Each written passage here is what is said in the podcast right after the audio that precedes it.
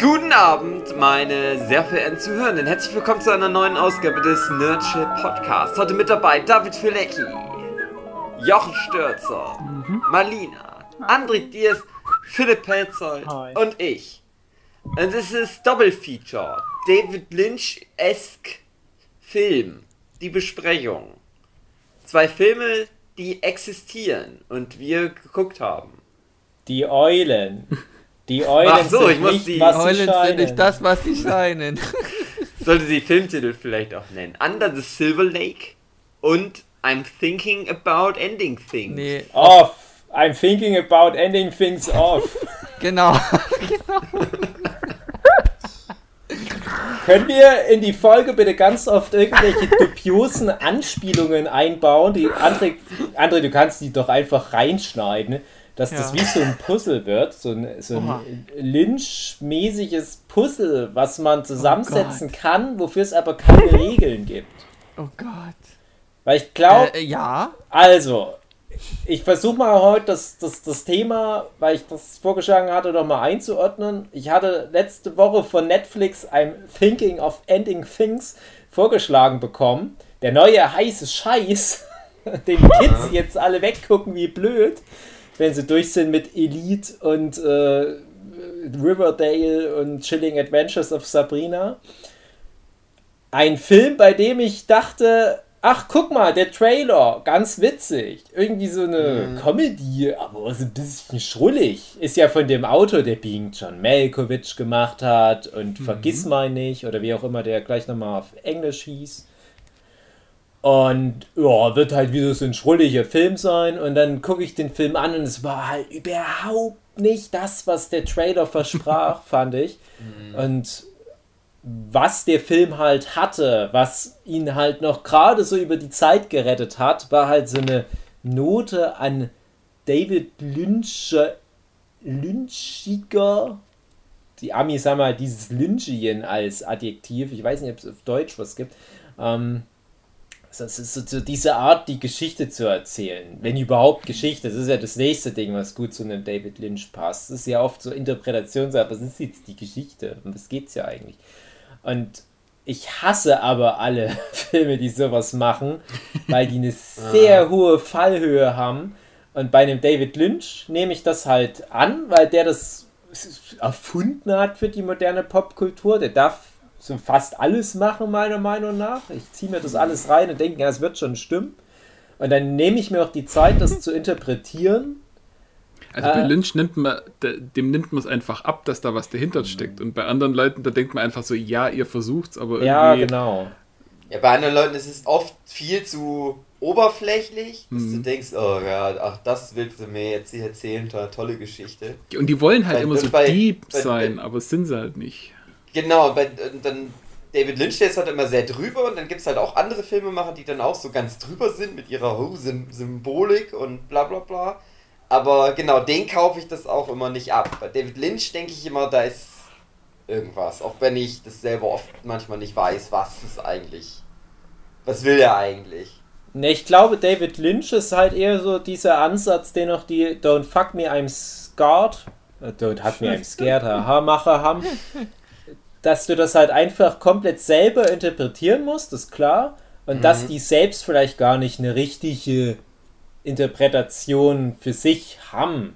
Also, dass die da teilweise wirklich sagen, ja, ich baue jetzt hier, keine Ahnung, den silbernen Affen noch ein, weil ich den gerade hier rumstehen habe als Requisite sollen doch die Leute dann da rein interpretieren, dass das für den Verfall des Hollywoods der 50er Jahre steht oder was. Äh, wird schon passen. Aber bei einem David Lynch gibt es halt trotzdem so eine Grundstruktur, die dir das ermöglicht, bei jedem seiner Werke irgendwas rauszuholen für dich. Und ich finde es auch sehr bezeichnend, dass zum einen halt mit, mit Twin Peaks Staffel 3 das halt so mein, mein letztes großes Serienhighlight gefühlt war, weil ich da so viel Zeit damit verbracht habe.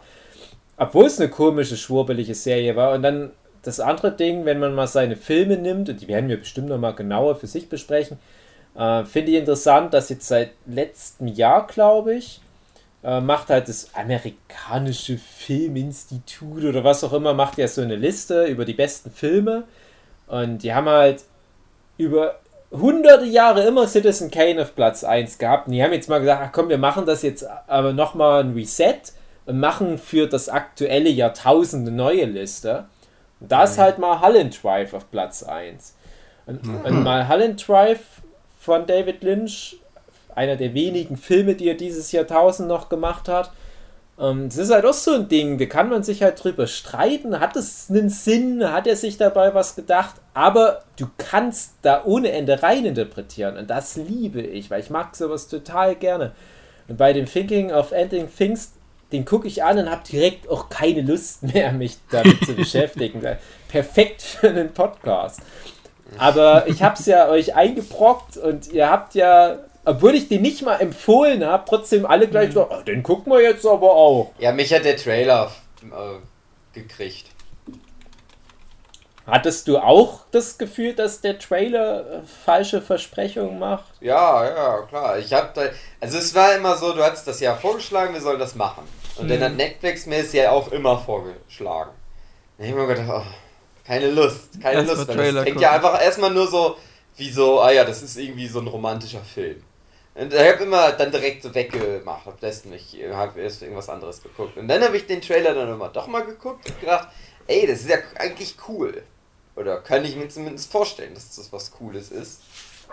Ja, aber dann ist halt der Film, wie er ist. Ich dachte bei dem Trailer, dass das wie so eine Art Raumzeitanomalie ist, dass die in diese Hütte oder dieses Farmhaus kommen. Also, um es mal ganz kurz zu umreißen, den Plot, und, und äh, ich sage jetzt schon mal, es ist für, von meiner Seite aus keine äh, Cook-Empfehlung an die Hörenden da draußen. Und man kann auch da nicht viel spoilern. Also, das schon mal vorweg. Das, das ist so. nicht ein Film, den man in dem Sinne spoilern kann. Aber äh, der hat halt drei Teile. Der erste Teil, Mann und Frau fahren in einem Auto äh, im Winter irgendwo in Nordstaaten der USA, keine Ahnung wo. Oklahoma. Ach so, Oklahoma wurde gesagt? Na, so heißt ja das Musical. Und er sagt, ja, ist ja klar, dass er sich mit dem Musical auskennt, weil er hier wohnt. Ach so, okay, ja, das war mir entfallen. Ja, gut, dass du sagst. Ich hätte jetzt eher sowas wie, wie ähm, da oben, so Wisconsin oder sowas. Naja, ist egal. Und jedenfalls, erstes Drittel, die fahren im Auto und quatschen. Zweites Drittel, die kommen da an, wo die hinwollen, nämlich das äh, Elternhaus von dem Mann. Und der stellt da den Eltern seine neue Freundin vor. Und das äh, dritte Drittel, die fahren zurück von diesem Elterntreffen. Ja, und dann gibt es noch ein komisches Ende. Genau, und ich dachte halt von dem Trailer her, dass das so eine Art Raumzeitgeschwurbel ist, dass die wie so eine Art und täglich grüßt das Murmeltier-Ding durchlaufen, was aber teilweise auch nur auf einen bestimmten Ort gerichtet ist, wie das Geisterhaus bei Animatrix, was man da immer Mhm. gerne als Referenz ranholt. Und ich dachte, ach, das wird sowas. Und du hast in dem Trailer so, so einen Fokus auf diesem Hund, der sich schüttelt. Und das wirkt in dem Trailer, als würde der niemals aufhören, sich zu schütteln. Und ich fand diese Vorstellung total creepy, dass das so eine Rom-Com irgendwo ist. Und dann gibt es aber da auch solche komischen, mysteriösen Science-Fiction-Elemente, wie dass da in dem Haus irgendwo ein Hund ist, der sich da die ganze Zeit über schüttelt und so richtig so eine, in so einer Schleifenbewegung. Das hat mir irgendwie auch ein bisschen Schauer über den Rücken gegangen. Ich dachte, ah, wie cool. Ja. Und das ist es Ja, alles. ja, ich nicht. dachte nach dem Trailer, das wird so ein bisschen so ein trashiges irgendwas so Richtung Doctor Who Echt? Ah, okay. irgendwie. Naja, Ist aber auch super interessant, dass du Also- das da gesehen hast. Krass. Als ich den Film gesehen hatte und die, es ging, gab es erst diese lange Autofahrt, die war eigentlich so ein bisschen langweilig. Und habe mir gedacht, oh nee, ich habe eigentlich gar keinen Bock, den Film zu sehen. Und dann fing das dann mit dem Elternhaus an. Und dann hat es so einen krassen Turn genommen, Mhm. dass es so creepy wurde. Und ich, ich war dann so, krass, was gucke ich hier gerade für einen Film? Was Ja. zum Fi- ich, ich hatte auch überlegt, dass ich jetzt in dem Moment in die WhatsApp-Gruppe schreibe, hey Dave, was, was gucke ich hier für einen Film? Wie, wie krass creepy das alles ist. Und dass es so, ein, so eine Wendung nimmt, mit der ich nicht gerechnet habe, weil ich einfach den Trailer nicht angeguckt habe. Und ähm, das hat mich dann sehr daran interessiert an dem Film, dieser Part. Und dass es Ja. dann alles so verschrobelt war mit den, mit den Eltern, dass es dann diese Zeitsprünge gab, sage ich mal. Ähm, das fand ich so gut gemacht, dass ich mich so unbehagen Ja. fühlte. Und das ist, macht der Film echt gut. Ein Gefühl geben von Unbehagen. Ja. Der Mittelteil, Der ich Teil glaube, mit der Eltern ist echt auch der stärkste. Ja. Ja, ist er, ist ich er. sagen, ich, ja. ich glaube, da sind wir uns aber wahrscheinlich sogar einig, oder? Dass der Mittelteil, der ist schon ziemlich cool. Ja. Hm. So. Ganz ehrlich, ich habe diesen Film, ich, ich hasse diesen Film. Also ich kann mir das gut vorstellen, dass man den Film hasst. Ich finde den halt nervig. Oh, ja, genau das ist es. Ich, ich, also ich habe da überhaupt nicht irgendwie so, ein- so ein ähm, Gefühl von, von ähm, Zeitsprüngen oder so gehabt, sondern das war eher so ein Nee, das hatte ich nur beim gekonnt. Trailer, Marlina. Ja, ja, Also, aber bei mir war es halt dann mit dem Trailer dann so, oh ja, das wird irgendwie so, so okay, wir fahren zu den Eltern und die Eltern, so, wie- oh, wie heißt denn dieser eine, eine Film, wo die, die Schwarzen da umbringen? Ähm, da gibt es auch so, einen- so einen anderen Film Get noch. Out. Viele Filme. Get, Get Out, Out. ja genau. Get und Out, sowas ja. dachte ich, äh, wird das, dass sie da gefangen gehalten wird von irgendwie den Eltern und, äh, und das halt so, so ein Thriller-Krimi-artig auch irgendwie gewesen. sowas wird. Das ist, also wenn ich das jetzt so höre, was ihr so alles da so beim Trailer und beim Film gucken so rausinterpretiert, das ist schon wieder interessant. Also das müssen wir den Film dann auch wieder lassen. Ja, also Trailer. ich fand's, hey, ich weiß nicht, irgendwie kam mir das so vor und äh, also ich habe den Film so im Nachhinein dachte ich mir, Gott, was für eine Zeitverschwendung. Hm. Okay, krass. Also ja, aber aber gut so, nur Okay, weil ich war in dem ganzen Zeit, also ab dem Moment, wo das mit den Eltern losging, war ich eigentlich schon recht investiert in den Film und habe dann eben angefangen zu äh, analysieren, zu interpretieren, was bedeutet das jetzt? Hm. Ja, das war für mich irgendwie so ein, so ein das war für mich gewollt und nicht gekonnt. Okay. Ich weiß nicht, irgendwie habe ich es mir angesehen und dachte mir, ach nee, jetzt, jetzt, oh, Leute, macht's doch richtig. Ich weiß nicht genau was, aber irgendwie war es für mich echt Hm. Ähm, Ja. Wäre es nach zwölf Minuten schon zu früh, eine Theorie rauszuhauen, Dave? Hm, Ja, äh, bezieht sich die Theorie auf den ganzen Film oder nur Ja. auf den Mittelteil? Nee, auf den ganzen Film. Ja, hau doch raus. Ja, oh, raus, okay. Also meine Theorie ist, dass, es, dass der Hauptfokus, es beginnt ja damit mit der Autofahrt, dass die Frau Schluss machen will Ja. und sagt eben, hier, ich will Schluss machen. Das ist auch ein Titel, Titelnaming. Und dann denkst du Hm. erstmal, okay, es geht hier irgendwie um Pärchen. Title Drop, genau. Ähm, um Pärchen, das irgendwie nicht ganz funktioniert und die sind wohl erst auch sehr früh zusammen. Ähm, Im Ver Verlauf bei den Elterndialog waren es, glaube ich, sechs Wochen oder so wurde da gedroppt. Ähm, und dann sieht man ab und zu mal so Side-Story-mäßig immer mal so Aufnahmen von einem alten Hausmeister, der die Schule putzt. Ja. Meine Theorie ist einfach, das ist dann, dann am Ende passiert das ja, dass der Hausmeister im Auto ist und dann so eine Herzattacke kriegt. Ähm, und es ist ja auch kalt und das Auto wird dann auch zugeschneit. Das meine Theorie ist, es geht die ganze Zeit um diesen alten Mann, der einen Herzanfall kriegt und ähm, äh, mit dem Leben bald beendet ist. Also sein Leben vor sich nochmal sieht, wie es war mit den ganzen Eltern und so und dass es eben diese ganzen Zeitsprünge auch immer macht, weil das so durcheinander ist einfach, weil das keine Struktur hat, wenn du kurz vorm Verrecken bist. Und dass dann dieses Musical, was die am Ende noch hatten, also nicht dieses Musical, dieses, diese Tanzeinlage, wo dieser Hausmeister war und dem tanzenden, bei dem tanzenden Paar ihm in, ins Herz gestochen hat, dass das eben auch so ein Indiz war für Herzattacke. Ähm, und dass er von sich selber stirbt, sozusagen, weil der Hausmeister er selber ist. Ähm, und dass dieses Schlussmachen von der Frau einfach nur eine Metapher ist für, du bist, du, ich will, will eigentlich, dass du stirbst, so in die Richtung. Der Tod naht dir und du sollst jetzt eben äh, sterben und das ist dieses Schlussmachen, was, dass es das damit zu tun hat. Ja, so ähnlich. Also habt ihr, äh, das Ding basiert ja auf einem Buch. Und Ja. habt ihr euch da über das Buch informiert? Nein. Nö. Nicht? Also, Nicht nach dem also ganz kurz aber nochmal zu André. Ähm, ich habe das jetzt die, die Rolle der Frau mit dem, mit dem ins, ins Herz reinstechen und dem Herzinfarkt, das, das musst du Hm. noch mal ganz kurz, da hast du Ähm, mich kurz verloren. Okay. Äh, verloren. Achso, ähm, am Ende des Films sitzt, ist der Hausmeister Ja. in seinem Wagen und es ist, glaube ich, Nacht oder hell, weiß ich gerade Ist nicht. egal. Also der hat einen Herzinfarkt, Einen und der, der, der. Film ist Und, wie äh, so, das Leben zieht nochmal an mir vorbei. Genau, Ja, ja, das das, das, genau. das kann man auf Und- alle Fälle gut reininterpretieren. Da, das Genau. habe ich halt und auch zum Ende hin gibt es ja so ein äh, Ja, so ja, dieser Tanz. Bühnenkampf, ja. Nee, Bühnen, nee, Tanz, also oft, äh, ganz spät gibt es ja noch diese Bühne. Wo die Ballett tanzen. Aber ich meine diesen Tanz, wo die in diesem in Ja, der das ist aber der wie ein Kampf. Ja, ich ah, weiß, okay, was ein du Kampf, meinst, genau. Ja. Und dieser Hausmeister ist auch er selber, aber der sticht ihm, dem, dem Paar, dem, dem Mann, in das Herz und dann macht er dieses bühnenmäßige Blut aus dem, aus Ja, dem, ja. aus dem Brustkorb raus äh, ziehen. Und das war für mich so, dass er von sich selber getötet wird, weil er sich selbst ins Herz sticht, in, in, im Sinne von, dass er einfach äh, am- War das selber nicht der stirbt. Vater, der dem da ins Herz sticht? Nee, also ich denke, für meine Interpretation ist er das selber. In einer anderen Zeitebene, dass er dann später ja der Hausmeister ist. Hm. Hm, Ja. Ich bin mir ziemlich sicher, das war das nicht der Schauspieler von dem Vater? Nee. Mhm. In dieser Dingsszene? Nee. nee. Nee. Hm. Also ich hätte halt auch gesagt, das ist halt, der Hausmeister sollte der alte Jesse Plemons sein. Mhm. Ähm, ich Der weiß noch nicht so richtig, was das jetzt symbolisieren soll, dass der sich selbst ersticht. Hm. Na, äh, also ich habe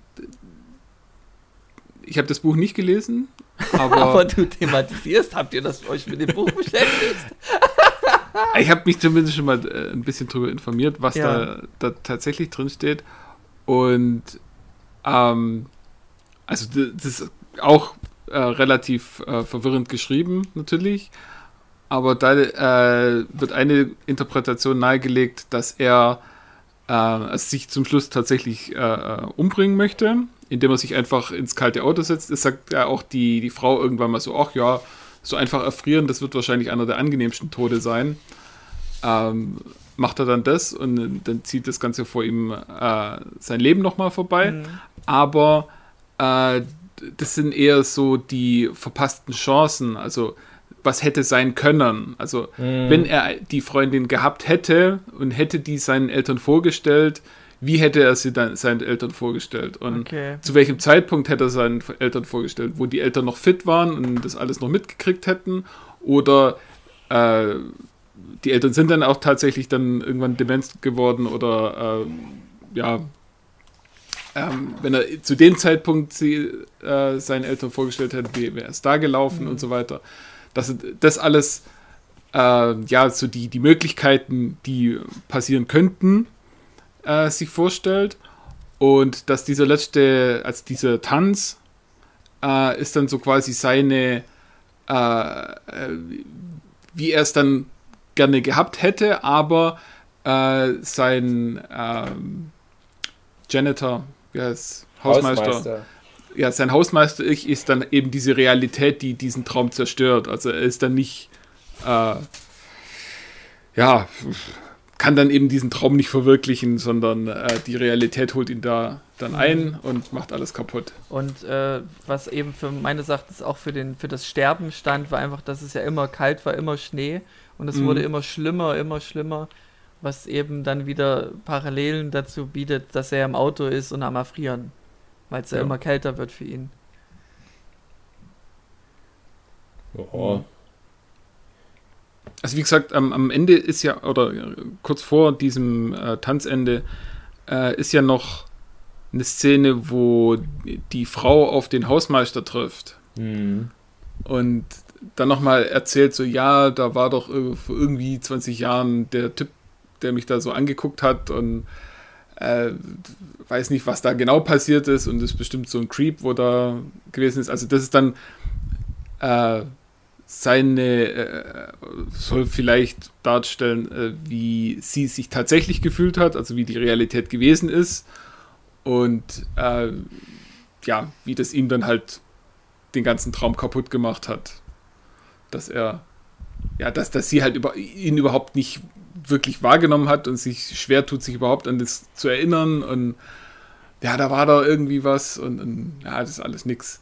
Mhm. Ja, und bei dem Bühnenstück habe ich mir gedacht, dass ähm, die Zuschauer, dass das alles Menschen sind, die er mal begegnet war im Leben. Mhm. Hm. Ja. Aber warum ist dann die Geschichte aus Sicht der Frau? Äh, Ja, ähm, das ist die Sache, dass ich nicht ganz verstanden habe, warum das erst so anfängt im, im Perspektive der Frau. Ähm, aber es hat auch sehr früh angefangen, dass er ja schon sagt, sag mal, äh, hast du gerade was gesagt? Ich so, nein, nein, ich habe nur äh, drüber nachgedacht, dass es so ein Anzeichen ist, dass er halt das wohl hören kann, was sie denkt. Was Genau. wohl in die Richtung geht, dass das, der Fokus eigentlich bei ihm liegt, weil er über alles sozusagen Herr ist. Also er stellt sich das alles vor Ja. und immer dann, wenn er gerade was sagen will und dann sie aber was denkt, dann bleibt er, stoppt er ja geschwind und sagt dann nichts, damit sie ausdenken kann. Und er setzt dann erst danach wieder ein. Als die, das ist nie so, dass sie denkt und er spricht gleichzeitig. Auch, Mm. Also, es ist natürlich recht naheliegend, diese Interpretation, dass das halt der, der Hausmeister ist. Also, auch wenn man jetzt nur den, den Film kennt und nicht den Roman, dass der Jesse Plemons das halt ist.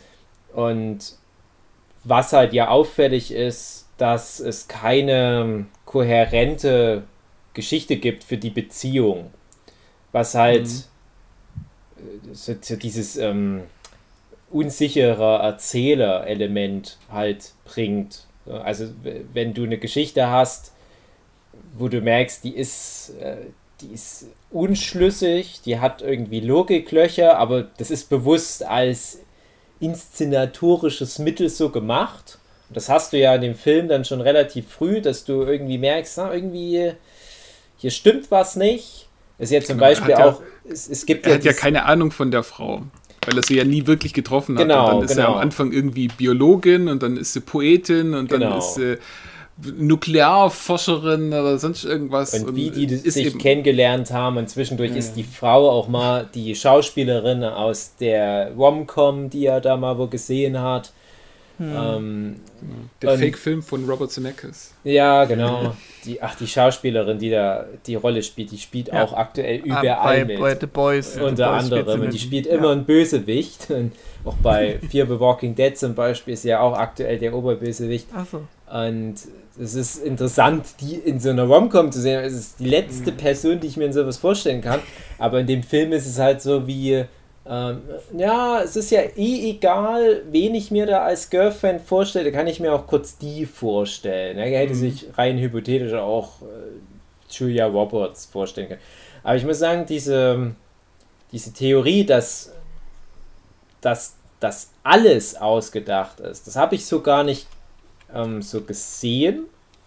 Also da habt ihr mir schon eins voraus. Aber ich kann ja auch nur mit dem arbeiten, was der Film mir gibt. Und wie gesagt, vielleicht habe ich dann halt auch nicht so Lust, mich darüber hinaus noch damit zu beschäftigen. Dann wäre ich vielleicht auch mit auf die Theorie gekommen. Für mich war das eher, dass der Film einfach nur eine Beziehung zeigen konnte, aber möglichst viele Aspekte einer Beziehung reinbringen wollte und hat das halt gemacht, indem er so ein paar Meilensteine der Beziehung aufgeweicht hat und, und, und vielseitiger besetzt hat. Dass er zum Beispiel, okay, äh, das ist halt dieses eine Paar, aber die haben sich über verschiedene Wege kennengelernt, so über verschiedene Realitäten. Das ist aber egal, weil die landen immer in diesem Auto und immer denkt die Frau drüber nach, Schluss zu machen. Und egal wie die zusammengekommen sind und so weiter, die landen halt immer bei den Eltern. Der Besuch bei den Eltern ist dann immer verschieden. Es ist aber auch egal, weil die landen danach so oder so immer auch wieder in diesem Auto.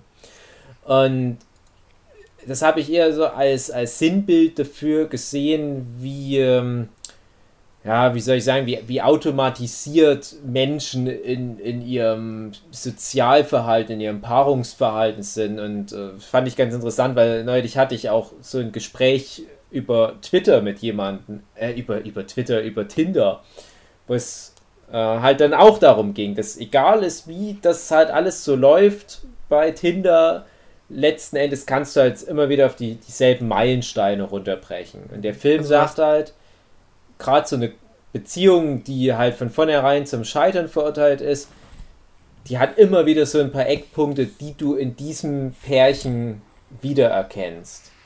Und äh, alleine so, dass das so verkopft ist, dass man so ständig drüber nachdenkt, ob es nicht doch noch irgendwo grüneres Gras gibt als den Jesse Plemons oder was. Ähm, oder wie halt dann, wie, wie, wie absurd dieser Elternbesuch ist, wenn man die kennenlernt und äh, wie, wie creepy das ist, so potenzielle neue Schwiegereltern da in sein Leben zu lassen, dass die wie so krasse Fremdkörper wirken. Das habe ich alles so reininterpretiert. Das ist bestimmt auch ein Punkt, mhm. auf den der Film hinaus will. Aber dann zerfasert der Film, wenn du den halt so siehst, weil der Endpart da halt nicht mehr mit reinpasst. Der Endpart mhm. ist halt mhm. dann im Prinzip die verlieren sich, also die Frau und der Jesse Plemons, die verlieren sich an dieser Schule, er ist dann weg, die sucht den und du hast so das Gefühl, der ist vielleicht tot oder äh, über alle Berge, der, die findet den doch nie wieder. Hm, was ist das jetzt für eine Aussage? Also hm, ist, vielleicht ist hatten sie Schluss gemacht und er ist dann gegangen und genau, halt also bis dahin gealtert. Man kann, ja, man kann das halt im Rahmen der Metapher so sehen ähm, das ist vielleicht so dieses, ja, wir, wir können ja Freunde bleiben, aber man bleibt ja eh nicht befreundet. Die Person ist dann aus dem Leben raus, aus dem Leben, aus dem Sinn. Und, aber das ist alles so, das ist mir auch zu wenig für eine Aussage von dem Film. Ja, mhm. also. Na, meine das ist eben genau das. Ja, äh, sorry, schön. Das ist auch genau das, wo das sich von einem David Lynch einfach unterscheidet. Bei einem David Lynch, da kannst du in einer Serie eine Szene einbauen, wo irgendjemand fünf Minuten lang den Boden wischt mhm. und du sitzt davor und guckst dir das an und denkst du, da muss doch irgendwas kommen, das ist irgendwie. Hm? Und selbst wenn da nichts kommt, dann denkst du, okay, ha, hast mich gekriegt, ja. ist okay. Und, und bei dem Film, das fängt ja an, die sind ja wieder auf der Heimfahrt und dann fängt er an, ja, äh, äh, sollen wir noch ein Eis holen? Die sind im Schnee, es ist Schneesturm, die haben Schneeketten drauf. Das ist alles ganz furchtbar. Und so, ja, sollen wir noch ein Eis holen? Weil äh, ich brauche Zucker, damit ich wach bleibe. Irgendwie sowas. Dann, fängt, dann, dann reden sie erstmal darüber, dann macht er den Song von diesem scheiß Eis. Äh, äh, äh, die, die, wie heißt denn? Ähm, so ein Clown-Marke, irgendwas. Ja, die Clown-Marke, die hat irgendwie so einen Jingle und, und den singen sie, hm, oder singt er und ist ganz witzig und dann kommen sie da hin und dann äh, erzählt er so, dass da irgendwas so Mädels sind und da mögen ihn ein paar nicht und das ist ganz doof und er muss jetzt erstmal gucken, ob die Mädels da sind, die ihn nicht mögen weil dann bestellt er nicht und dann sind es auch noch die Mädel da, die ihn nicht mögen. Und dann soll sie für ihn bestellen, weil er sich nicht traut und das ist ja alles ganz furchtbar.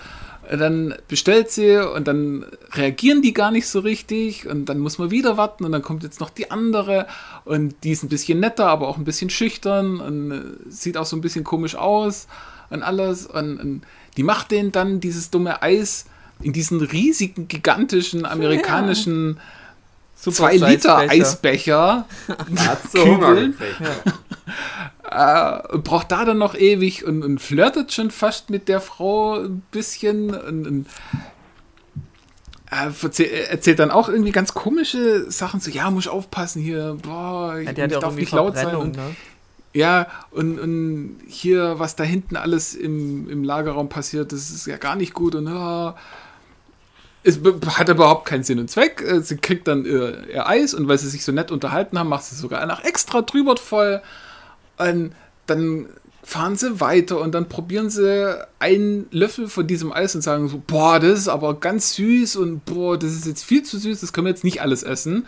Wir haben zwei Liter von diesem scheiß Eis und können es nicht essen, weil es hm. zu süß ist. Und dann geht's weiter und dann müssen sie jetzt das Ding wieder, äh, haben sie jetzt das Problem, was machen sie mit dem Eis? Weil das schmilzt ja jetzt und dann geht's über die Armaturen und dann ist alles klebrig und das ist ja voll eklig ja, und, und deswegen müssen sie es wegwerfen und dann müssen sie was willst du eigentlich hinaus? Ja? Auf was willst du denn hinaus eigentlich mit deinem Eis? Ja, dass das zehn Minuten oder eine Viertelstunde lang sich nur um dieses scheiß Eis dreht ja, und nichts passiert. In dem ganzen Scheißfilm passiert nichts.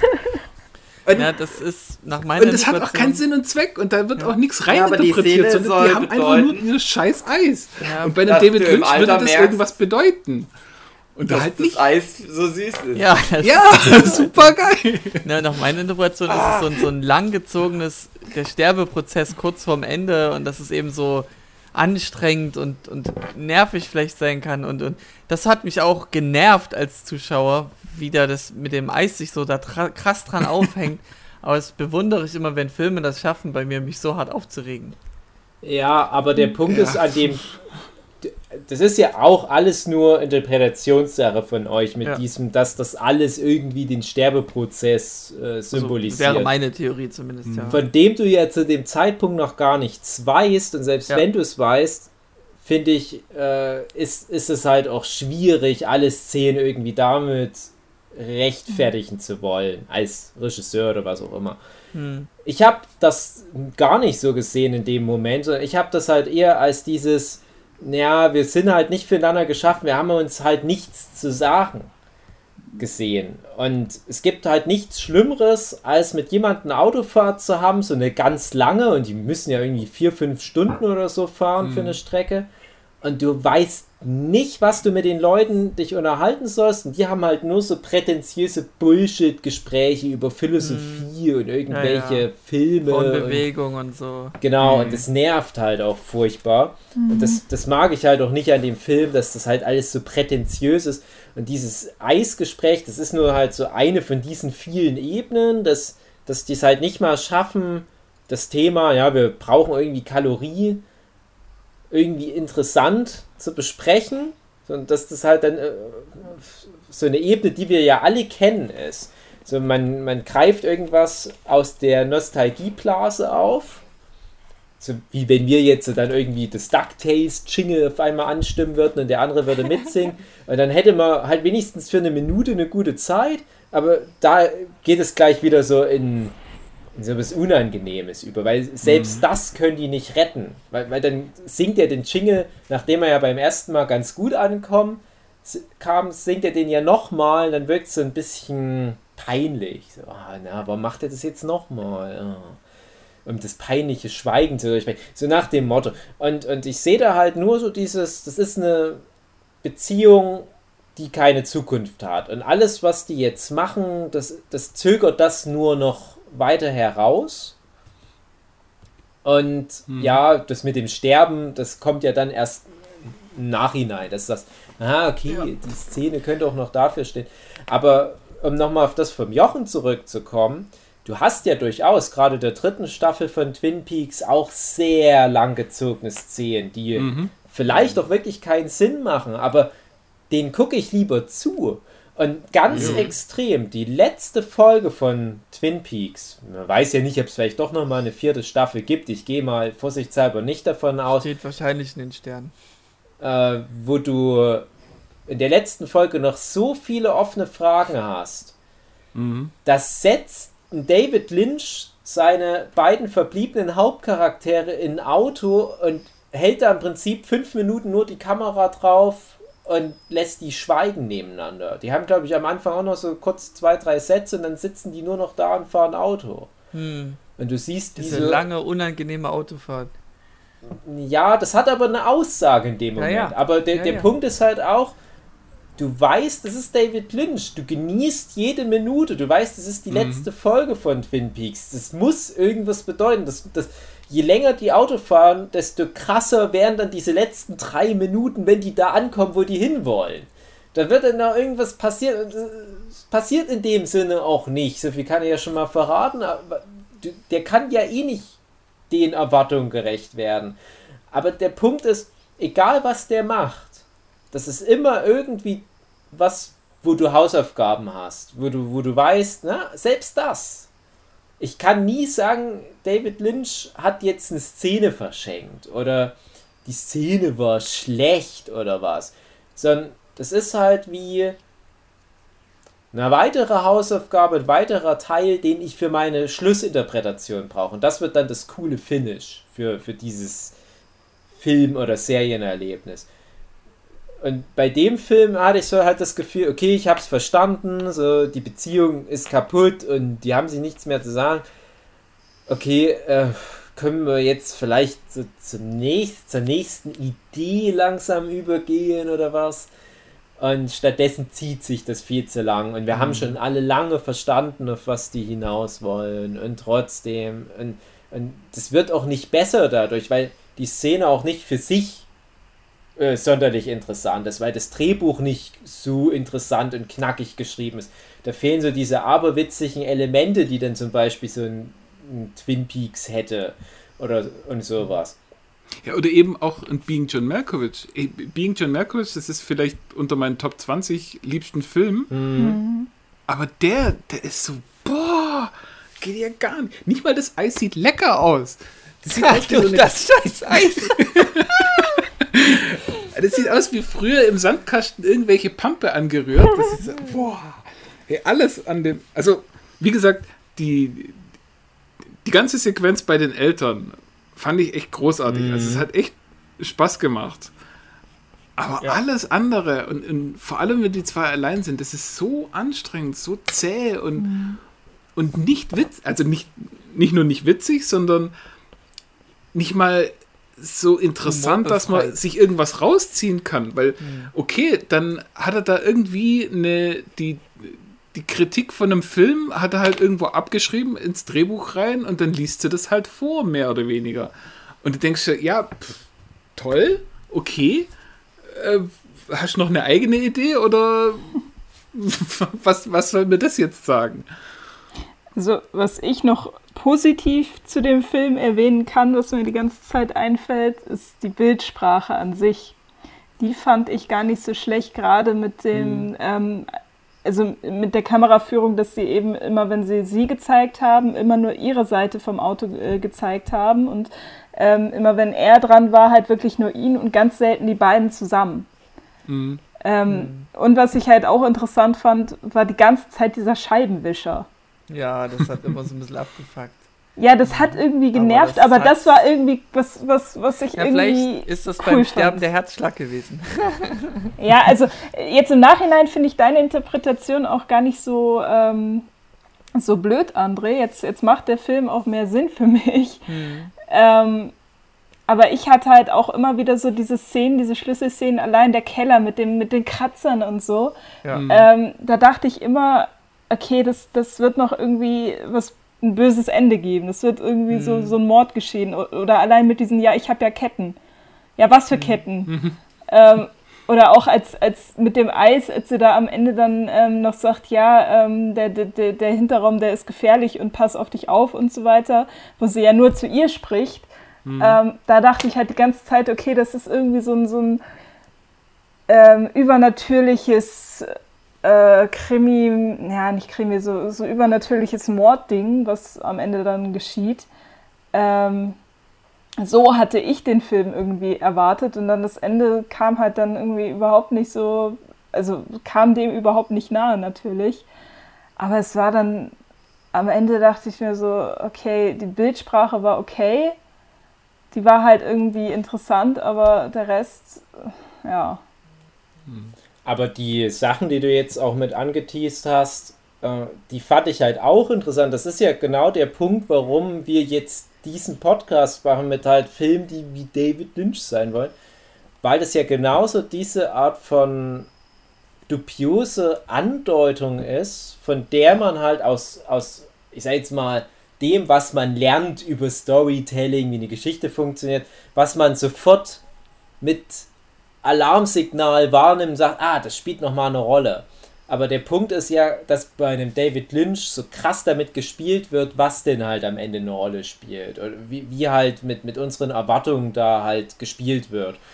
Und so nach dem Motto, ähm, ja, ein normaler Film, der präsentiert dir im ersten Akt schon alles, was im letzten Akt dann relevant wird, um die Geschichte aufzulösen. Und David Lynch sagt dann halt, nee, ich, ich, ich rühre alle paar Stunden gefühlt irgendwie ein bisschen 20 Zucker, neue ja. Sachen da rein in meinen Quark. Und mindestens die Hälfte davon wird nie wieder irgendwie richtig sinnvoll aufgelöst. Und dann kommt halt völlig aus dem Nichts was, was ganz anderes. Wo du bei jedem anderen Filmemacher oder Geschichtenerzähler sagen würdest, nein, so geht das nicht. Bei einem David Lynch funktioniert das halt aber. Und deswegen fand ich halt aber auch den Mittelteil cool, weil du halt so viele Sachen hast, die zu dem Zeitpunkt noch irgendwie wohin führen könnten. Ne? Aber dann ist leider der Mittelteil so in sich geschlossen. Ich fände es auch cool, wenn du nur den Mittelteil nimmst, von mir aus den Anfang und den Mittelteil, damit du halt was hast, um auf den Mittelteil hinzukommen. Und lässt es so für sich, wäre es irgendwie ein besserer Film. Du müsstest mhm. es aber trotzdem noch irgendwie abschließen. Dass die halt dann, von mir aus, kommen die am Ende irgendwo an und machen direkt Schluss oder sowas. Also, ich rufe dich an, ach nö, musst nicht. Würde mir reichen. ähm, aber es ist halt so schade, weil der Mittelteil, der hat so ganz viele Momente gehabt, wo ich so dieses, wie ich es auch schon angesprochen habe, dieses Unbehagen hatte, also dieses, ich kann mich auf nichts mehr verlassen. So alles, was ich gelernt habe über Realität, über Physik, über Storytelling, wie Filme funktionieren, wie Geschichten funktionieren, ich kann dem nicht mehr trauen, weil äh, die Figuren auch so, ähm, so, so da mitspielen alle. Egal wie abstrus das wird, dass die, die Frau geht in den Keller, guckt so zurück und es schneit in den Keller rein. Und die hat aber so nicht in dem Moment das Gefühl wie, oh, hä, was ist denn hier los? Sondern die nimmt das halt einfach so wahr, als Teil dieser Realität. Ja, wie das, Traum. Bitte? Wie in einem Traum. Hab, genau, ja, genau. Es war halt wirklich so eine Traumlogik. Das ist ja das typisch David Lynch-Ding, äh, wo leider auch die meisten Leute, die versuchen, was von David Lynch zu interpretieren, sofort in diese Traumfalle immer erstmal reinstimmen. Es war alles nur ein Traum. Nein, es ist ein David Lynch-Film, du Vollidiot. Aber das haben sie doch gesagt. Die komplette dritte Staffel von Twin Peaks ist nur ein Traum. Ich hab's entschlossen. Nein, das ist falsch.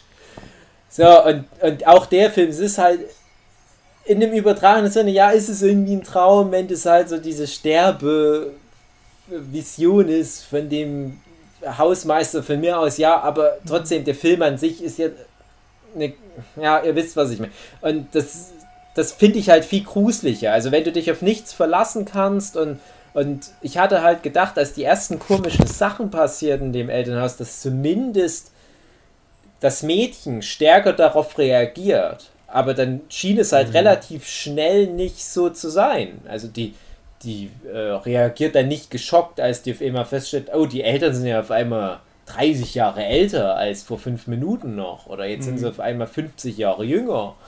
Sondern das ist für sie immer so, als würde sie halt äh, das, das alles kennen, als, als, als, als wäre das für sie halt in der Situation so normal irgendwie.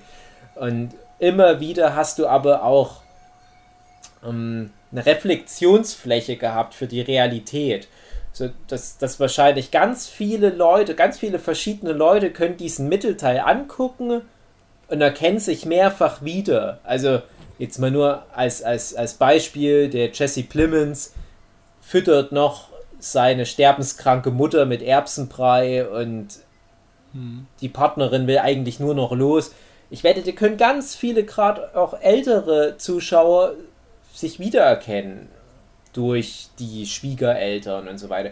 Oder wie sich die, die äh, Eltern komisch benehmen, wie man sich vielleicht für die schämt, wie die vielleicht nicht akademisch genug sind, wie die vielleicht irgendwie was Falsches sagen über Kunst und so weiter. Es sind ganz viele die Sachen. Kinderfotos die auch, rausziehen. Ja, die, die, die ich auch von, von meinen Schwiegereltern kenne, die ich auch von meinen Eltern Eltern kenne. Und das finde ich halt großartig, weil du kannst damit was anfangen, du kannst damit spielen, du kannst da was drauf projizieren, du erkennst dich da selber drin, du kannst was reininterpretieren. Aber das ist halt nur der fucking Mittelteil. Aber da erkennt man halt, dass es ja schon irgendwo ein guter Autor ist, der diesen ganzen Kram verzapft. Aber der hat es halt leider nur etwa zweimal geschafft, so ein Gesamtkunstwerk zu schaffen. Übrigens, ganz kurzer Einschub, habt ihr den Film Anomalisa gesehen? Nee. Den der auch mhm. geschrieben hat. Das ist so ein Puppen-Stop-Motion-Film, also so wie Marion Max. Und das ist halt leider auch so ein Film. Der hat da eine Idee, so, ein, so, so, so eine Metapher, die der erzählen will. Und das erzählt er halt mit einem Mann auf Geschäftsreise im Hotel. Und du hast die ganze Zeit das Gefühl, warum wurde das durchgewunken für so einen Stop-Motion-Animationsfilm. das ist viel zu schwach, das Drehbuch.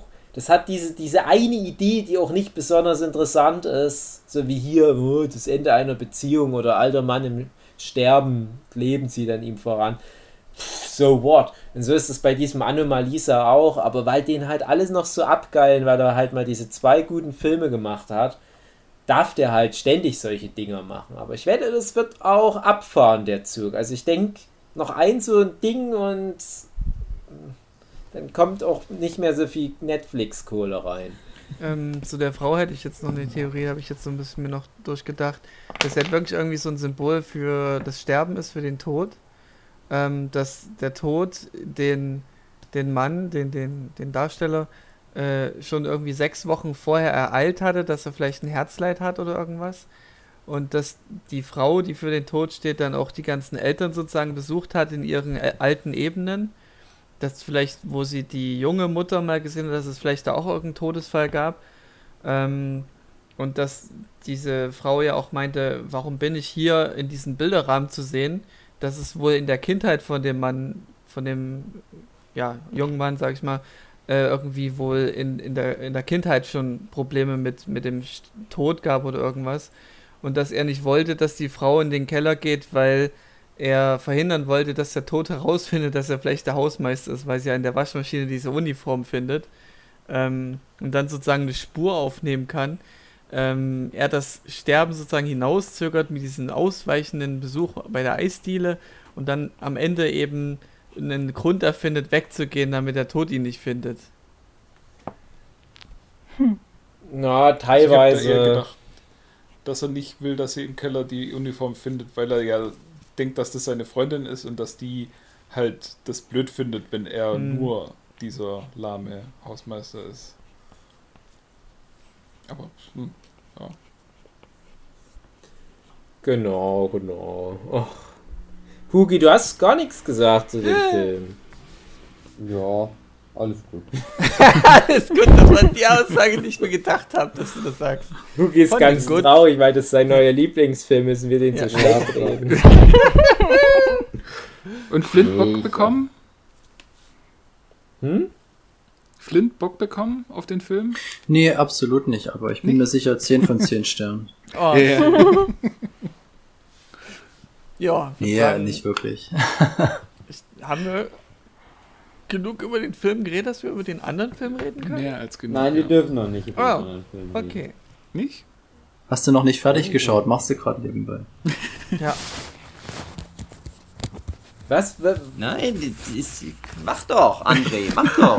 Lass dich doch von Wookie nicht immer so. Auf wessen Erlaubnis wartest du denn? Deine. Warum denn? Weil du der Moderator bist. Mir ist vorhin das Mikrofon runtergefallen. Oh. Oh. Ich hoffe, das geht noch. Ja. ja. Also klingt noch gut.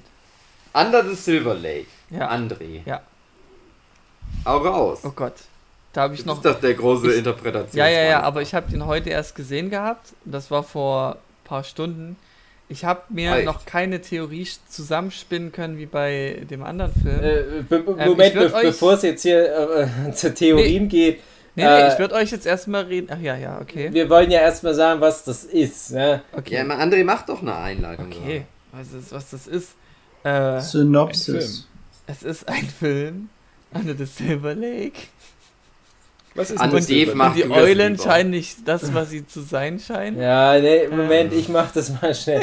ja. Weil ich, ich, bei mir ist es auch jetzt am längsten, ja, ich habe den tatsächlich geguckt, als der rauskam. Der Witz ist nämlich, ich habe den im Kino? Äh, ja, nee, nicht, nicht im Kino, aber der kam irgendwie im, in Deutschland, glaube ich, sogar vor USA im Kino. Und der kam ganz schnell schon auf DVD bei uns hm, raus. Schlechtes Zeichen. Ja, genau.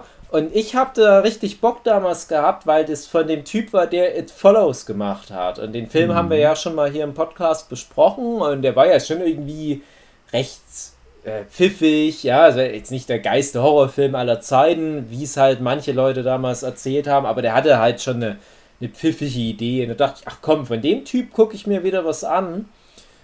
Und bin positiv überrascht gewesen, dass es doch auch was ganz anderes war als It Follows. Also der hat halt, mhm. glaube ich, drei, vier Filme gemacht und anscheinend ist das halt auch so einer, der sagt, komm, jetzt jeder Film ist aber dann auch ein völlig neues Experiment. So wie das zum Beispiel ein Danny Boyle auch macht oder früher mal ein Steven Spielberg. Und der Under the Silver Lake war aber anscheinend ein Riesenflop erstmal, aber mittlerweile glücklicherweise zu einem Kultfilm avanciert, zum Teil bestimmt auch mit durch die Red Letter Media Review, die ich leider immer noch nicht gesehen habe.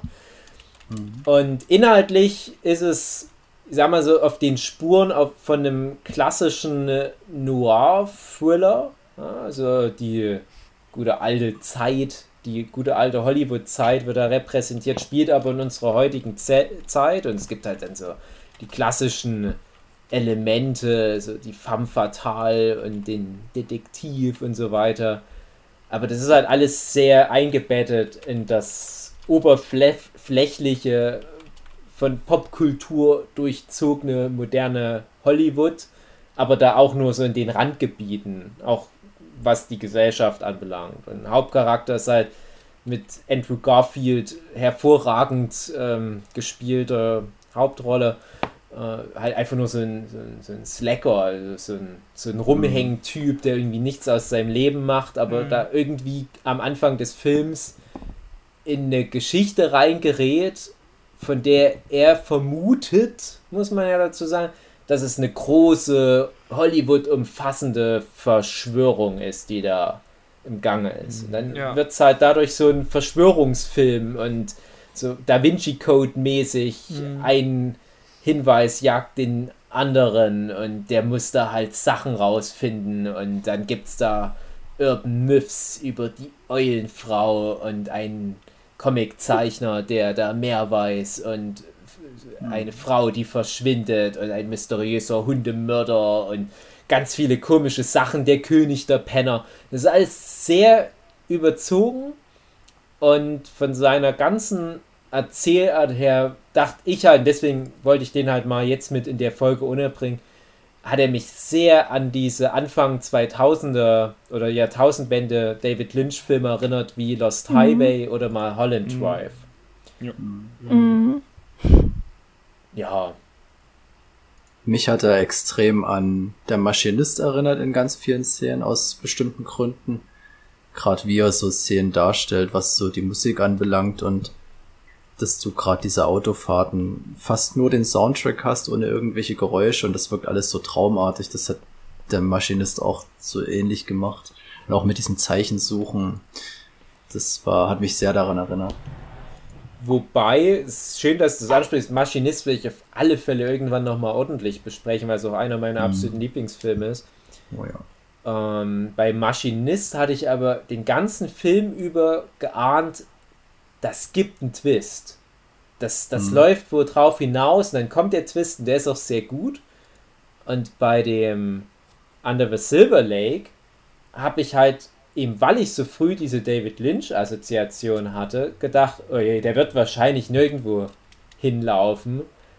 Und so ein bisschen ist es auch, so ein bisschen ist es auch nicht so, aber die Auflösung, die der Film bietet, die kannst du halt auch nicht ernst nehmen. Also das, mhm. das, das ist halt nicht die Auflösung des Films in Anführungsstrichen. Also da, äh, mhm. um mal jetzt so meine Theorie schon mal anzuteasen, das ist halt nicht ja. das, worum es in dem Film geht, dass da irgendwelche Prominenten sich unter der Erde äh, Bunker bauen. Mhm. Ja. Ja, der Maschinist. das ist doch das, was passiert. Ja, der Maschinist, das ist halt äh, das ist halt ein, ernsterer Film einfach. Der Mir ging es dabei eher um den Auf... Grotesk. Ja, nee, mir ging es dabei nicht um den Inhalt, als was. Als der andere Film. Ach so, mhm. okay. Ich dachte als Maschinist. Nee, nee, ähm, nee äh, ich, I'm thinking about ending things. Ja. Off. Also habe ich den richtigen off. geschaut. genau, off am Ende, genau. Ihr müsst mir da übrigens ganz sehr helfen, weil das ist so, so lang in Anführungsstrichen, ja, aber zwei Jahre halt vielleicht also ich weiß relativ wenig über den Film noch, bin ich der Meinung, aber ich wette, wenn ihr ein bisschen was erzählt, da ploppen so ganz viele Sachen wieder auf. Mhm. Aber wenn ich so drüber genau. nachdenke, eigentlich kann ich mich doch an erinnern, ich kann nur schon mal so viel vorwegnehmen. Ähm, ich habe den damals mit meiner Sue geguckt Und bei ihr hat er nicht so gut angeschlagen. Die hat sich immer geärgert, wenn, wenn ich die DVD ja. wieder reingehauen hatte. und, und, ich immer so, Herr, der ist doch cool, der macht doch irgendwie Spaß. Und die so, ah, naja. Ja, also weil die ganze Zeit Spaß gemacht.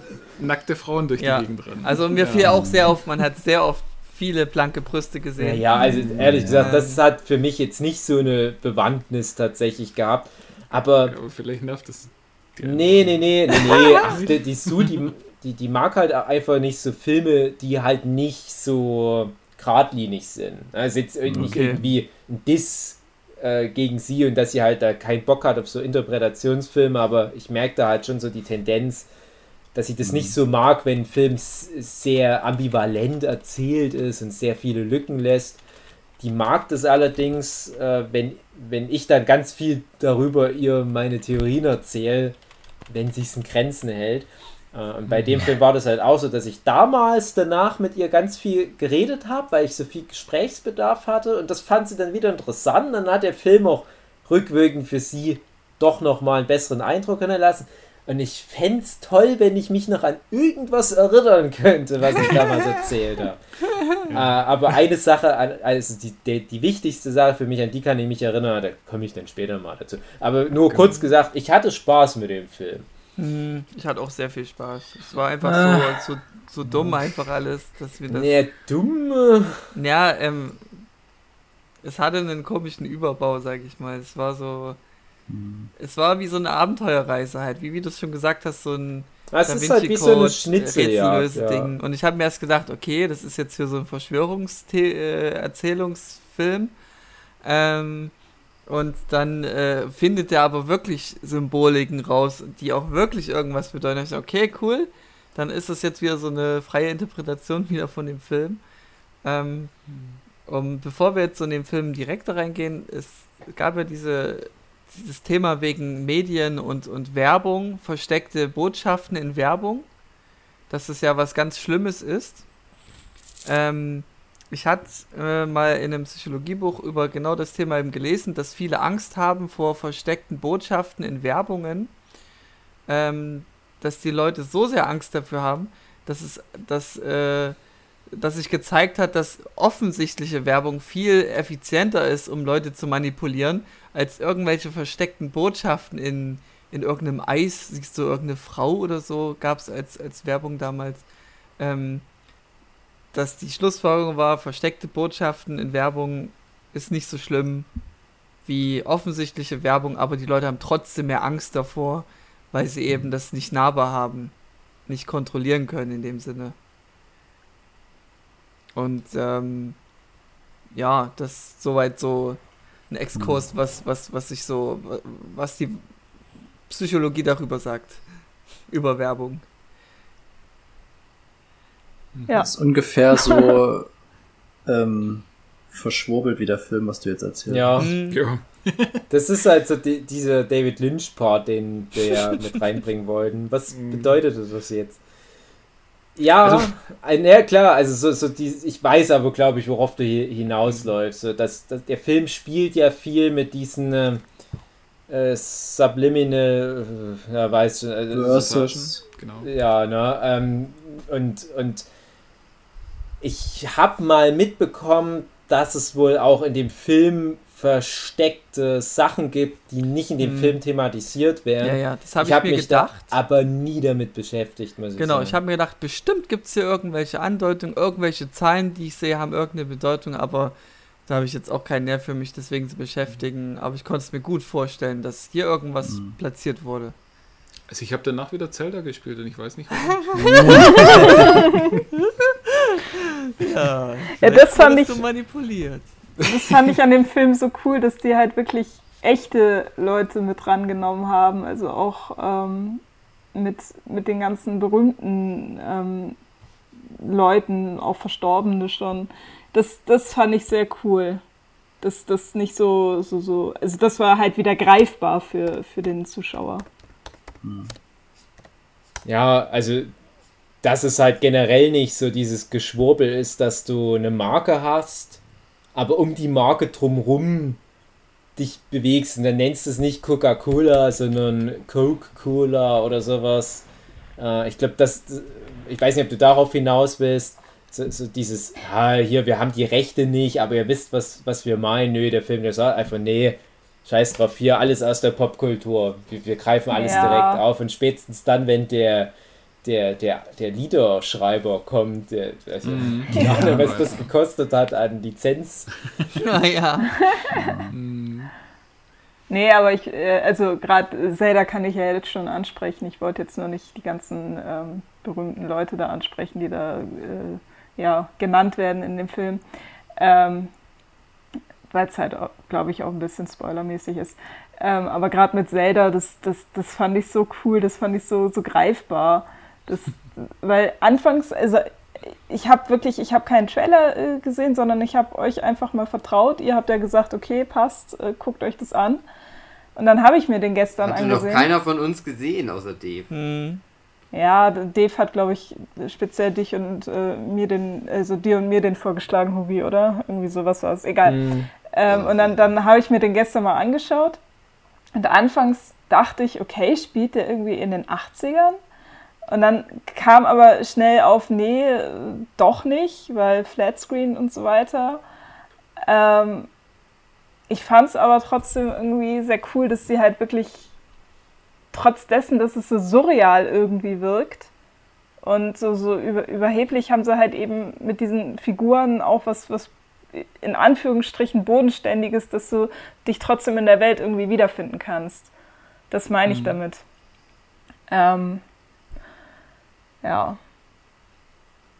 Aber ich glaube, das ist halt die primäre Aussage des Films. Also dieses bodenständige, weil das ja auch äh, trügerisch ist. Weil das, hm. das ist ja gerade das Gemeine, das nimmt ja diese ganzen Sachen, die du kennst, und gerade Jochen und ich, wir sind ja halt so aus der Zeit, wo halt ein Andrew Garfield halt auch äh, reingehört. Und ähm, wie soll ich sagen, also der Andrew Garfield, der wirkt ja wie jemand, der, der komplett vereinnahmt ist von seiner Umwelt, von, von der Kultur, der Popkultur und hängt da halt auch ein bisschen der Vergangenheit fest. Und das ist ja gerade so das, was, was viele in der aktuellen Generation ausmacht, so diese Identitätssuche und dass man sich dann in die 90er gerade zurücksehend, was halt vor zwei, drei Jahren noch die 80er waren. Jetzt kommen wir gerade in diese Wechselzeit mhm. rein.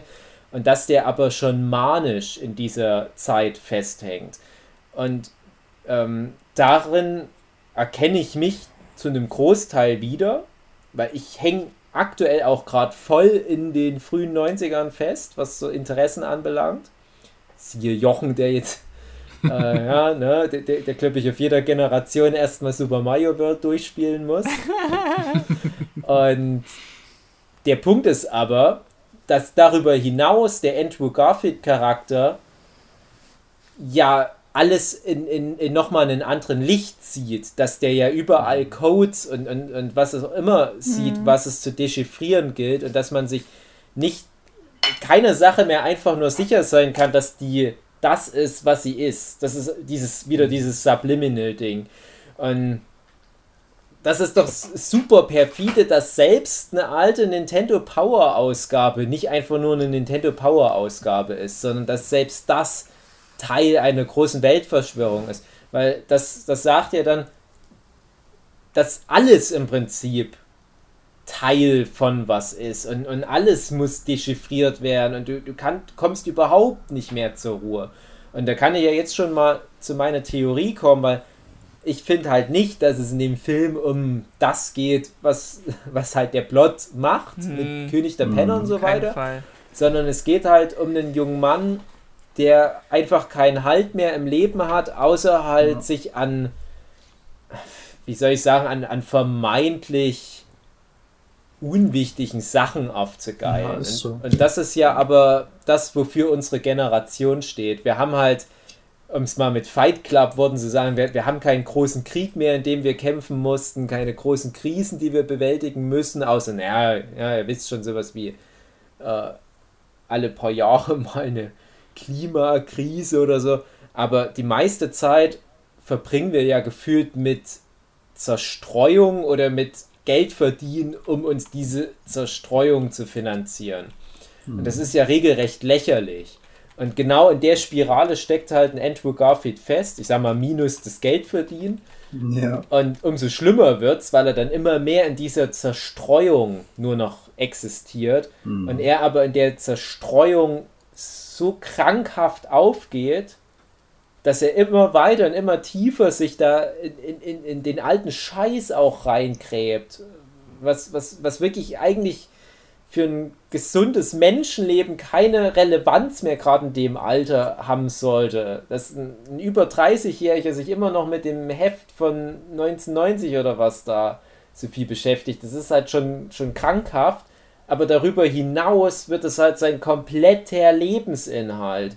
Und ich finde, in der Hinsicht, das ist halt ein sehr trauriger Film, weil das halt ja. im Prinzip die Geschichte von, ne, von einer kaputten Psyche ist und äh, die Umwelt befeuert das halt aber in dem Film immer noch. Aber der Film ist ja auch sehr, sehr märchenhaft überzeichnet, überhöht. Und in der echten Welt kann ich mir aber vorstellen, dass es gibt vielleicht nicht ganz so krasse Hardliner, die da halt überall einen Code drin sehen, aber der Film bezieht sich ja mit der Metapher auf, ich sag mal so, unsere Nerdkultur. Leute, die halt so in der Vergangenheit stecken bleiben und ihr Leben dann nicht mehr auf die Reihe bekommen. Und das fand ich aber gerade halt für mich super interessant. Mhm. So dass man ja fast schon froh ist, dass man halt nicht so abgestürzt ist wie der Andrew Garfield. ich finde es ich witzig, weil genau die gleiche Interpretation hatte ich auch. Ja, ich auch. Ja, ich hatte das auch geschrieben, dass das halt so ein Hauptcharakter ist, der sich komplett weigert, seine Realität anzuerkennen. Den interessiert nicht, ob er aus seiner Wohnung fliegt. Sein Auto ist Schrott. Das ist irgendwie, das, das hebt den nicht mal an irgendwie. Der verschwendet mhm. keine Sekunde daran, darüber nachzudenken. Für den sind nur diese Zeichen wichtig. Und mit jeder weiteren Person, die da trifft, sieht er irgendwas. Und das muss doch jetzt eine Bedeutung haben. Und jetzt folge ich denen, weil ich habe da mal diese Person kennengelernt und dann das erste Mal, wo ich so wirklich dachte, okay, ist, wo der auf einmal, wo der diese drei Mädels verfolgt und dann bei einem Baseballspiel oder was auch immer auf der Nummerntafel das Ergebnis angezeigt wird. Mhm. Und er sich das dann so manisch ähm, aufschreibt, als ob das jetzt irgendwas zu bedeuten hat. Und ich dachte ja. schon so, ah, okay, geht das jetzt in diese Richtung? Hm. Mit sowas habe ich ja immer ein bisschen Problem so, weil ich dachte, okay, also ich hatte am Anfang auch nach dem Film noch nicht direkt so eine Idee, was das jetzt zu bedeuten hat, aber das kam mir heute dann, wo ich mal so einen Tag Abstand hatte. Ah, der Tag fehlt ihm mir zum Beispiel. Dass es halt viel simpler ist eigentlich, das, weil der Film, ja, der gibt dir schon Hinweise, gerade durch seine traumhafte Darstellung der Sachen. Also ganz prominentes Beispiel ist diese, eben gerade dieser Musikproduzent. Wenn du dir mal anguckst, wo der wohnt, also der da geht's ja dann irgendwann in der Story darum, dass der diesen Musikproduzenten oder diesen krassen Schreiberling da suchen muss, der für alle möglichen Hits da zuständig ist, was schon mal so bescheuert klingt. Ähm, und der klettert dann halt auf das Gelände von diesem Typen da und das ist ein, ein Schloss am Horizont mhm. und das war malerisch. Das, das wirkt im wirklich Sinne malerisch, weil es ein Matte genau. Painting war. Matte Painting, genau. Ja. Und der Film macht es halt andauernd, wo du dir denkst, okay, das ist jetzt zusammengesponnen. Das ist, also ich gebe dem ja, ich habe da so ein bisschen so Pum-Pun-Pun-Vibes gehabt, dass das so zwar auf eine Art und Weise so passiert ist, aber der das völlig anders interpretiert. Also der mag schon auf dieses Grundstück geklettert sein von diesem Musikproduzenten, aber entweder ist er da rausgeflogen oder keine Ahnung oder hat er da nicht das bekommen, was er da wollte.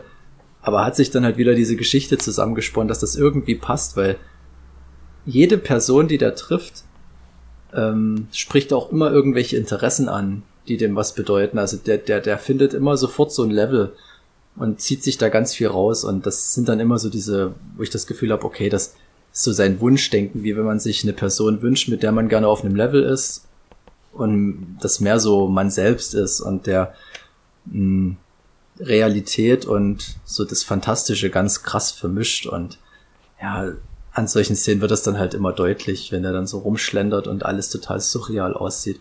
Deswegen bin ich dann halt auch irgendwann zu dem Schluss gekommen, dass dieser ganze Untergrundquatsch mit dieser Untergrundgesellschaft, die er dann angeblich trifft, dass das definitiv nicht so ist. Also ich finde schon, dass der, deswegen sage ich auch so ein bisschen Maschinist-Vibes hatte ich da, weil im Endeffekt auch der so eine Traumgebilde hatte, mhm. wo er dann sich Sachen mit Menschen vorgestellt hat, was niemals so geschehen ist. Und das sind halt immer so ganz mh, hm, Sachen, die für ihn wichtig sind, die für ihn passen, gerade so mit diesem Autounfall. Ähm, da hast du halt diesen Autounfall mit diesem, ich habe keine Ahnung, war das ein Politiker oder so? Keine Ahnung, wer da umgekommen ja, ist. Dieser Geschäftsmann, glaube ich. Geschäftsmann. Millionär einfach nur. Wo da halt sein Love Interest ist schon zu viel gesagt, halt seine Bekanntschaft damit an Bord gewesen ist, also im Auto gewesen ist und die sind da halt genau vermeintlich umgekommen in diesem Autounfall und er versucht dem halt da wieder so eine Bedeutung beizumessen, dass das halt mehr sein muss als ein schlichter Autounfall und dass dann so eine Geschichte daherkommt äh, mit, dass die sich unter irgendwelchen, in irgendwelchen Katakomben unter in irgendeinem, ach, keine Ahnung, ob das jetzt in diesem Berg war, wo das Hollywood sein ist, keine Ahnung, aber unter irgendwelchen äh, Katakomben da einschließen lassen, irgendwelche Männer mit Frauen, die dann da auf die, äh, naja, was, wie haben sie es bezeichnet? Die wollen weiterkommen, abgeholt werden. Also ja, unterm Strich Aufstieg. sterben die halt Aufstieg.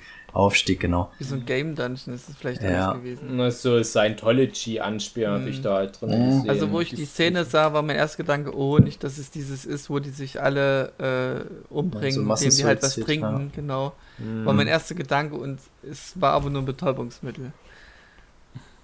Mhm. Ja, und zum Beispiel sowas, da habe ich das halt am Anfang so wahrgenommen, okay, dass das halt so ist, dass er da wirklich was auf der Spur war. Aber das ist alles zu, das passt zu sehr in das, was er gerne sehen möchte. Diese Bedeutung, die er dem Ganzen beimisst. Und dass er halt dann nicht akzeptieren kann, dass vielleicht der Typ und seine Freundin oder halt diese Bekanntschaft, der er nachjagt, dass die halt wirklich bloß in einem simplen Autounfall gestorben sein könnte dass er das komplett ablehnt als Möglichkeit, weil da muss ja mehr dahinter stecken. Mhm. Und dass er das halt die ganze Zeit macht, egal ob es um diesen Hundekiller geht, wo dann halt zufällig er dann auf einen Comiczeichner trifft, der da komplett genau in dieser Schiene ist und die dann sich da reinsteigern und da er sich wieder neue Informationen rauszieht. Mhm. Und deswegen habe ich das zum Schluss so wahrgenommen, dass das halt nicht passiert ist mit diesen komischen Wofür, Untergrundleuten. Also ich hätte noch einige Fragen an euch, die ihr mir beantworten müsstet. Wofür steht denn hm. die Eule, die Eulenfrau zum Beispiel? Ja, der hat ein ganz komisches, ganz komisches Verhältnis zu Frauen im Allgemeinen. Ja, also die ähm, ist ja umhergezogen und hat ja Leute umgebracht. Ja, wie, wie, wie war denn der Ursprung? Der hatte das gehört ja, wegen durch der, diesen... Äh, dem 1-Dollar-Schein war das so der Ursprung. Dass ja, da aber das kam da ursprünglich von oh, diesem Comiczeichner-Typ, genau. oder? Ja. ja. Aber er, er wiederum hat es ja von diesem 1-Euro-Schein sozusagen sich inspirieren lassen.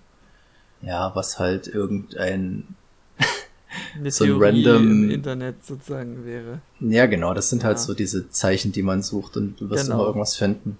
Und ich fand es auch Aber interessant, dass die Haustür von ihm 23 war, weil das dann wieder an, an Number 23 hm. erinnert. Das, da geht es ja. auch sehr um Zahlen. Vielleicht war das so eine Anspielung. Ja, aber es geht im Allgemeinen um diesen ganzen Verschwörungskram mhm. und dass der da ganz dankbar das aufsaugt und dann sich völlig in so einer Sache verrennt. Ähm, um nochmal äh, auf die Eulenfrau kurz zurückzukommen. Ja. Ähm, ich ich habe generell gemerkt, dass dieser Film sehr auf, äh, auf also korrigiert mich, wenn ich falsch liege, aber auf diesem Blick von Männern, die halt eben Frauen ja, hinterher gucken. Ja, ja, irgendwas ähm, hat also wirklich, Frau zu tun. Genau, also irgendwie hatte ich das Gefühl, das soll irgendwie parodieren, dass Männer den Frauen irgendwie viel zu sehr hinterher, also diese äh, Feminismusdebatte wieder irgendwie aufgreifen. Ähm, also, dass, dass Männer Frauen so hinterher gucken und das so sexualisieren, ähm, ich, ich habe das Gefühl, da soll das irgendwie noch mal was mit aufgreifen. Das, hm, dachte ich den ganzen weil, Film. Weil so ein Feminismus-Ding habe ich jetzt nicht erkannt, weil ja dann so drei Frauen mit einem Mann in einem Bunker, der zugemacht wird und man nicht mehr reinkommen kann. Ja, also. Hat ja äh, nichts Feministisches für mich. Nee, ja, eben genau, das ist es ja. Das, hm. äh, die, die, die, Problematik soll, soll nochmal hm. dargestellt werden. Das meine ich damit, nicht die Lösung. Ja, also, oder, oder ist das mir jetzt nur mir so vorgekommen? Nee, also so in die gewissermaßen habe ich schon gedacht, es hat so was in die Perspektive eben Mann auf Frau fixiert mäßig. Ja. Der hat halt keine positive Frauenfigur in seinem Leben, die Mhm. wirklich zu der er aufschaut. So, die Ja. Gespräche mit der Mutter sind unemotional. Am liebsten hätte er es wahrscheinlich, wenn sie gar nicht anruft. Der hat seine komische Fick-Bekanntschaft, was total alles andere als romantisch ist und nur so nebenbei. Jede Frau, mit der der redet, entweder will er was von ihr und sucht wieder seine komischen Zeichen, Hm. oder geht's halt wirklich nur ums, ums Ficken oder so, aber Ähm, der hat so ein ganz mh, schwieriges Verhältnis zu Frauen und wahrscheinlich projiziert er das dann auch auf diese Eulenfrau. Entweder war das dann wirklich so ein dankbares Bild, was er angenommen hat, was von diesem Comiczeichner da kam und wo er sich gesagt hat, ja, das macht schon irgendwie Sinn. Keine Ahnung, aber so in die Richtung wird's wohl gehen, das ist sein, sein Frauenbild. Und da ist halt jetzt die Frage, warum er dann so mh, besessen ist von von Blondie da, dass er so extrem sich reingesteigert hat, weil sie muss ja dann doch in ihm was ausgelöst haben, Ja. Was andere nicht geschafft haben. Na, vielleicht äh, der Gedanke, wieder was Neues erobern zu können.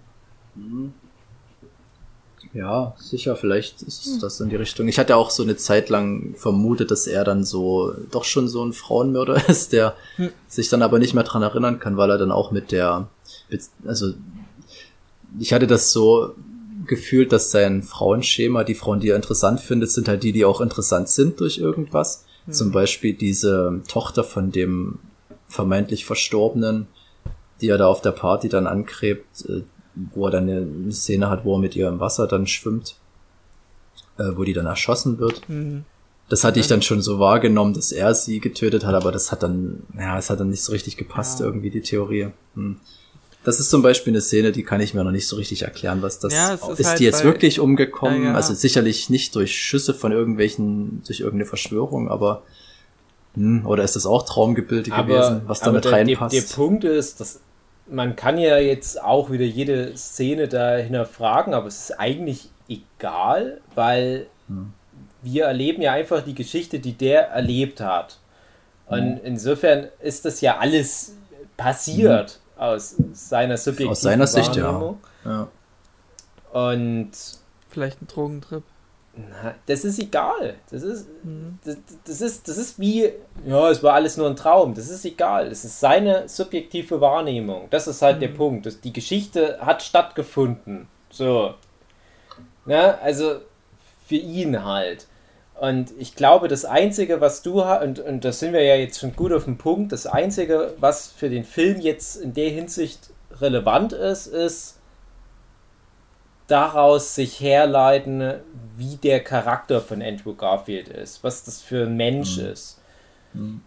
Weil, ähm, ja, wie soll ich sagen, wenn, wenn du dir nicht mehr sicher sein kannst, ob irgendwas drumrum in dem Film überhaupt äh, echt ist, lohnt sich auch nicht, die anderen Sachen genauer äh, zu analysieren, so Charakteristika und so weiter.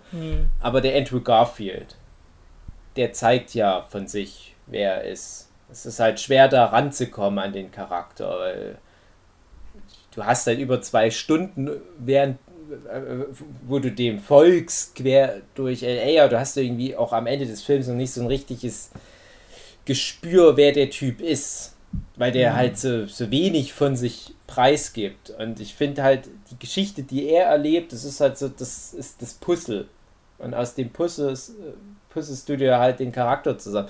Und das, was, was halt für mich halt auch nur noch so hängen geblieben ist, wie gesagt, ich habe den Film ja schon länger nicht mehr gesehen, aber das, das eine große Ding, dass er ja höchstwahrscheinlich der Hundemörder ist.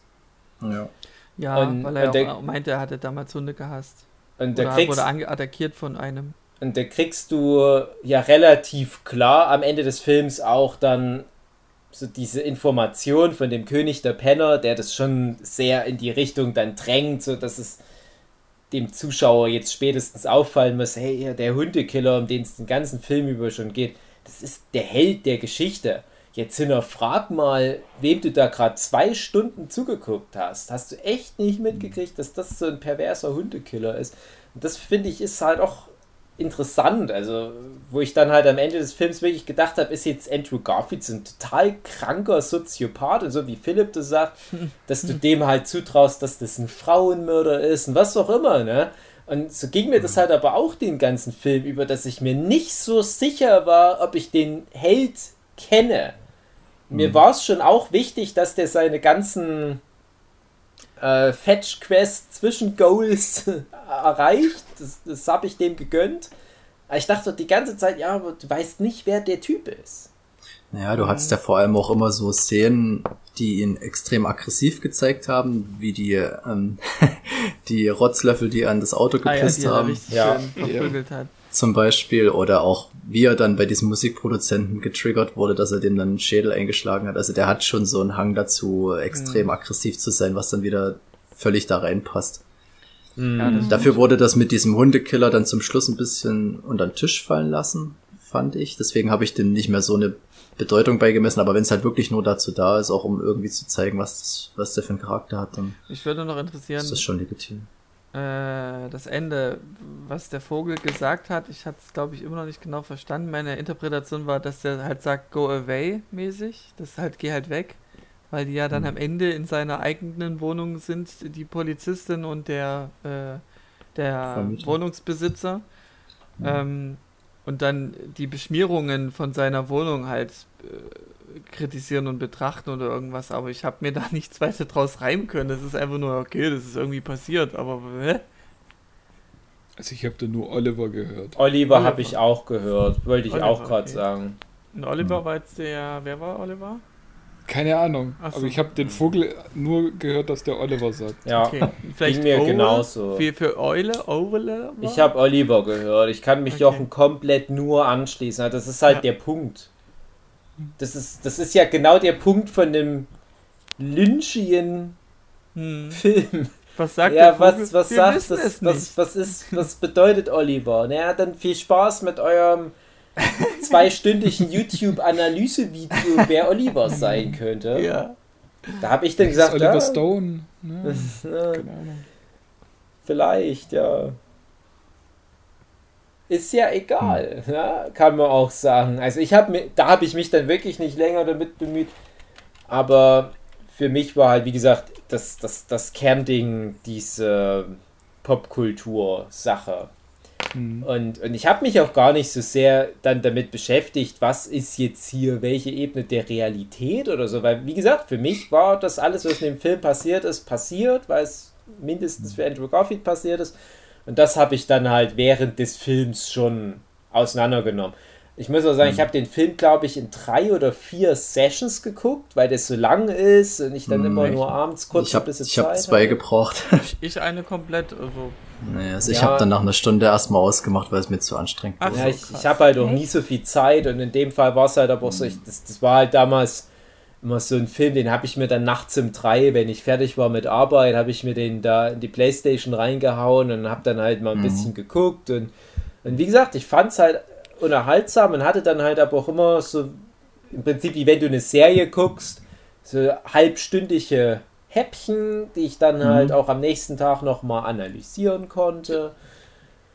Und am Ende kam dann ja sogar noch eine richtige Antwort. Ich weiß aber noch, wie ich da, bevor ich zu dem Ende kam mit dem, ja, hier das Sekte unter der Erde und so weiter, wie ich da noch rumspekuliert habe. Ja, was, was könnte es denn jetzt auf sich haben mit der Riley Q oder wie man das ausspricht und wo könnte sie hm. denn sein und so weiter. Das ich glaube, der dürfte die Red Letter Media ähm, Review zusagen, weil die das auch im Endeffekt so machen. Die sehen das auch als gesetzt und da geht's dann eher wirklich um dieses Popkulturelle und wie der Film dir so Augenzwinkern gewisse Sachen so ähm, darstellt. Also die haben sich da auch gar nicht so großartig an diesem Realitätskram da versucht, sondern halt. Mhm. Deswegen war ich da ein bisschen erstaunt drüber, weil ich dachte, okay, da kriege ich ein bisschen mehr Antworten, aber ich habe das halt auf einer anderen Ebene ein bisschen wahrgenommen, den Film. Mhm. Die sind da nicht so extrem ins Detail, also auf eine, auf eine Art auch schon, klar, sicher. Die haben dann wieder Sachen gesehen, die ich überhaupt nicht gesehen habe, aber die sind dann halt eher so Metakram gewesen. Ja, also ja. der ganze Film ist halt ja ein riesen Meta-Ding, weil hm. genau das, was wir machen, das macht ja Andrew Garfield in dem Film, weil wir, wir, wir suchen jetzt danach, was bedeutet das Oliver. Und vielleicht ist das ja genau, und wie gesagt, ich habe halt eindeutig Oliver einfach rausgehört. Das ist bei mir nicht mal so, hat er vielleicht das oder das, also ich habe fucking Oliver gehört. Und vielleicht ist jetzt aber ja genau der Punkt, wir sollen gar nicht Vielleicht. weiter gucken, was das Oliver ist, weil wir dann sonst auch in die Spirale wie ein Andrew Garfield reinschlittern und dann mhm. zwei Wochen später äh, stehen wir mit einer Kurt Cobain Gitarre und haben gerade irgendwie äh, Ralf Siegel zu Brei geschlagen oder was? Ja. Vielleicht hat der Vogel auch Old Lover gesagt. Also Nein, der hat Oliver gesagt. Und das, und das André, du willst doch nicht Ralf Siegel töten. Hör Doch. auf. das ist ein Hinweis, du bist dass er ein in Mörder die Falle reingetreten. oh nein, jetzt bin ich drin. Aber das ist halt der, der Punkt, dass das halt so alleine, dass wir überhaupt überlegen, ja, könnte das ein Traum, könnte das eine Drogenvision, könnte das alles echt gewesen sein, kann das irgendwie ein Hollywood-Märchen sein. Das ist das ist all das, was wir halt lernen, wie man Filme auseinander nimmt. Wenn ein Film irgendwie komisch ist, dann muss der ja diese Ebene haben. Und genau mhm. das macht ja die Generation aus, für die der Andrew Garfield steht. Und, und das finde ich so als, als Meta-Botschaft ja auch höchst interessant, dass der Andrew Garfield in dem Film das zwar gut macht, aber vielleicht auch nicht das beste Beispiel ist, aber wir folgen dann alle, während wir den Film gucken, schon dem Beispiel. Weil wir genauso alles irgendwo sehen wollen. Obwohl wir, wenn wir Andrew Garfield zugucken, noch manchmal ihm so zurufen wollen, lass es doch einfach, lass doch das arme Mädel in Ruhe. Die will mhm. vielleicht doch nichts mit dir zu tun haben, die ist einfach nur umgezogen äh, kümmere dich um deine Miete. Hol dir einen Job. Naja, er kommt ja, er kommt ja zu dem Punkt für mich, weil das, dieser ganze Überbau mit dem, wir sind jetzt hier irgendwo unter der Erde und kommen da eh nicht mehr raus. Das ist wie so ein Schlusspunkt, den er sich dann selber setzt, weil er halt dann unfähig ist, sie zu finden, also in meiner Theorie halt, ähm, unfähig ist zu akzeptieren, dass sie da wahrscheinlich umgekommen ist, sich da irgendwie da, er kann ja nicht er kann sich jetzt entscheiden, sucht er sein Leben lang jetzt nach ihr und sucht irgendwelche Zeichen oder er findet für sich jetzt einen Abschluss und da kommt dann halt so eine Geschichte ganz gelegen, dass der sowieso keinen Zugriff mit ihr hat. Er hat dieses letzte Gespräch und dann ist das vorbei. Ja. Weil die Alternative wäre sein Leben lang, dann jetzt so eine Suche zu führen. Also. Ja, das ja. stimmt. Also wenn man es so sieht, dann wäre das ja ein Happy End hm. ja. für den alten Scheiß. Er hat ja dann. ja, genau.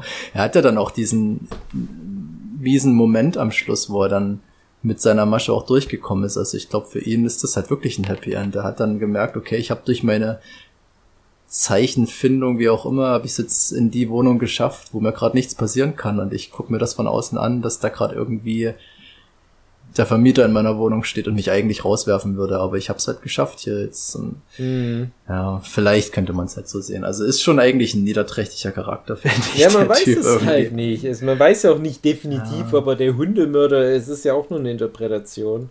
Ja, er hatte doch so eine kurze Vision gehabt auf einem Weg, wo er nach Hause gegangen ist, wo der ähm, Hund von, von ihr war das, glaube ich, von der Blonden, der mhm. lag ja da irgendwie getötet auf der Straße und er hatte doch so eine Vision gehabt, dass sie in Frauenkleidern da irgendwie an dem Hund rumgefressen hat und sich dann rumgedreht hat und da war das aber irgendein Typ.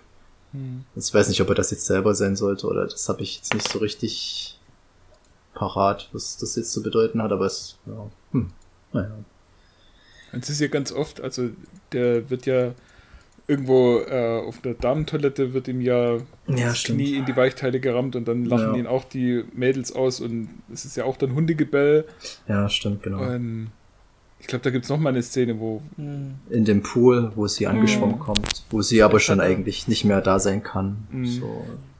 Also es kommt immer wieder, dass Leute ihn mit Hundegebell anbellen. Mhm. Was ich immer nicht so mag, weil das halt, ich habe das zum ersten Mal bei Twin Peaks gesehen und jeder, der es jetzt macht, hat es für mich geklaut und das, dann lass dir was anderes einfallen. ja. Auch mit Eulen. ja.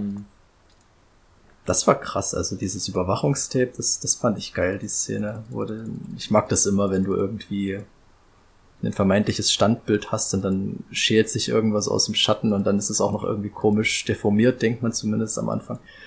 Sowas hat schon, also die, die Szene fand ich ganz geil die kam dann gleich, wo ich weitergeguckt habe. Da habe ich gedacht, okay, hätte ich die dann noch gesehen, hätte ich wahrscheinlich den Film im einen Rutsch durchgeguckt. Hm. Ja, ich finde generell, dass der Film halt einfach nur schön anzugucken Oh ist. ja, also, auf jeden Fall. Das Naja, hat mich halt Fall. total fasziniert. Ja, das stimmt. Und ich weiß noch, ich habe ja, wie gesagt, die Red Letter Media, ich habe äh, die nur bis zu dem Punkt geguckt, als Mhm. sie sagen, so jetzt kommt der Spoiler-Part. Und dann habe ich den Film irgendwie eine Woche später gesehen, habe aber vergessen, dann das noch zu gucken. Das habe ich ganz oft bei Red Letter Media, bei Hoff and the Back, ja, ja. dass ich äh, so gefühlt ne, die Hälfte von der Folge nicht guck, weil das Spoiler ist und dann versuche ich immer, wenn ich irgendwann mal den Film nachgeholt habe, was dann bestenfalls innerhalb von ein paar Wochen schon ist, äh, dass ich dann doch nochmal die Folge angucke. Bei Under the Silver Lake habe ich es vergessen, aber eine Sache ist hängen geblieben, dass die das in einer blöden Qualität geguckt haben.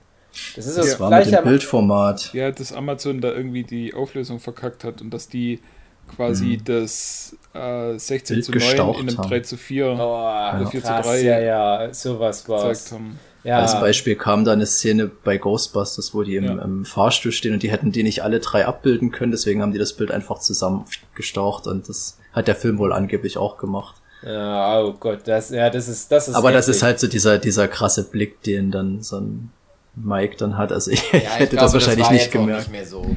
Nee, also, Ach so, okay, also, das- das also kann ich sein, habe den auf alle Fälle auf Blu-ray geguckt und das war, also dafür, dass es ein Film ist, der nur in irgendwelchen, ja, so Randgebieten von LA spielt, wo es jetzt auch nicht so, so ganz krass ist alles.